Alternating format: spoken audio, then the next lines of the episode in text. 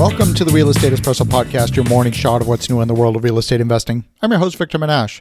On today's show, we're talking about how conclusions based on flawed assumptions are ultimately flawed conclusions. That makes sense, but when governments are involved, they don't seem to adhere to that basic law of nature. Real estate developers will soon have to either create or fund social and affordable housing if they want to build in the city of Montreal. Projet Montréal passed a new housing bylaw in June of this year, following through on a campaign promise that will give Montrealers access to more affordable housing. The new bylaw aims to regulate the real estate market and improve on the current vacancy rate of 1.9%, among the lowest in many years. Developers would have to enter into an agreement with the city to build affordable and social housing units and family housing units, or give land to the city or make a financial contribution in lieu of building the finished units. The mayor is hoping to get land for free out of the new rules.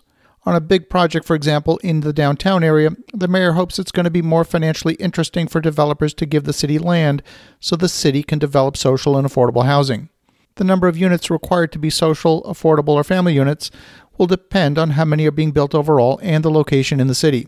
For example, for a building with 50 or more units in the downtown, the developer would have to build social housing equal to 20% of the project affordable housing equal to 10 to 15% of the project, and family housing equal to 5% of the project. And the city expects condo prices to rise 2 to 4% because of the bylaw.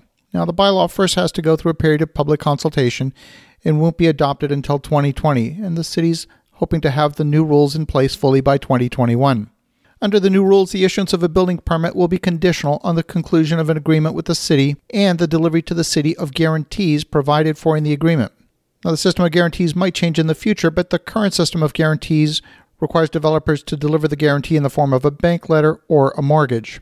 In the case of a multi phase project, a framework agreement's got to be concluded for the entire project before the first phase permit is issued, and it's going to remain applicable until the entire project is completed.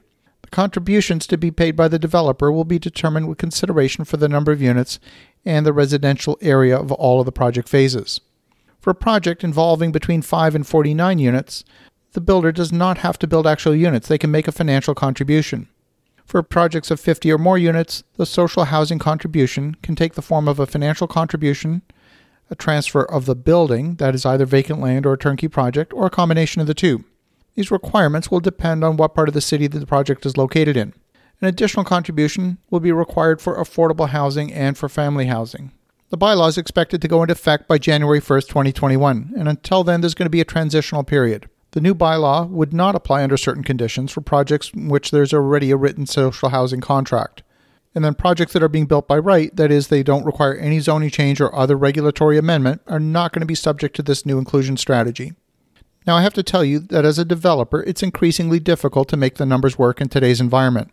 This is simply based on the rising cost of construction increased taxes and levies from government. For example, the development charges from the city have been steadily increasing and growing much faster than the rate of inflation. And only a few years ago, the federal government significantly reduced the value added tax rebate on new construction. That means a developer needs to charge a 13% sales tax on the sale price of a new property. It was a small rebate, but most of that tax gets passed on to the end buyer. And since the resale market has not gone up by 13% to compensate for it, it's had the impact of reducing or outright eliminating the profit margins for developers who are building new housing. The industry has still not fully absorbed this additional tax. Many builders exited the business entirely because the numbers no longer made sense.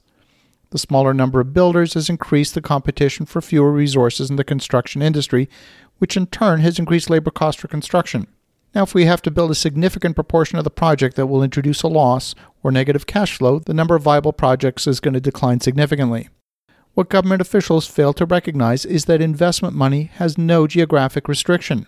People who live in a certain geographic area may not want to move, they're often anchored in their community. Money has no such restriction. The Greater Montreal area is made up of several municipalities. If prices in the downtown are going up by some percentage to accommodate this new bylaw, developers will simply choose to invest in one of the neighboring communities where this bylaw doesn't have effect. The last study shows that between 2017 and 2018, some 24,000 people left Montreal proper for the surrounding communities. Now, the Montreal Chamber of Commerce believes that a 3 to 4% increase is the amount the market can absorb.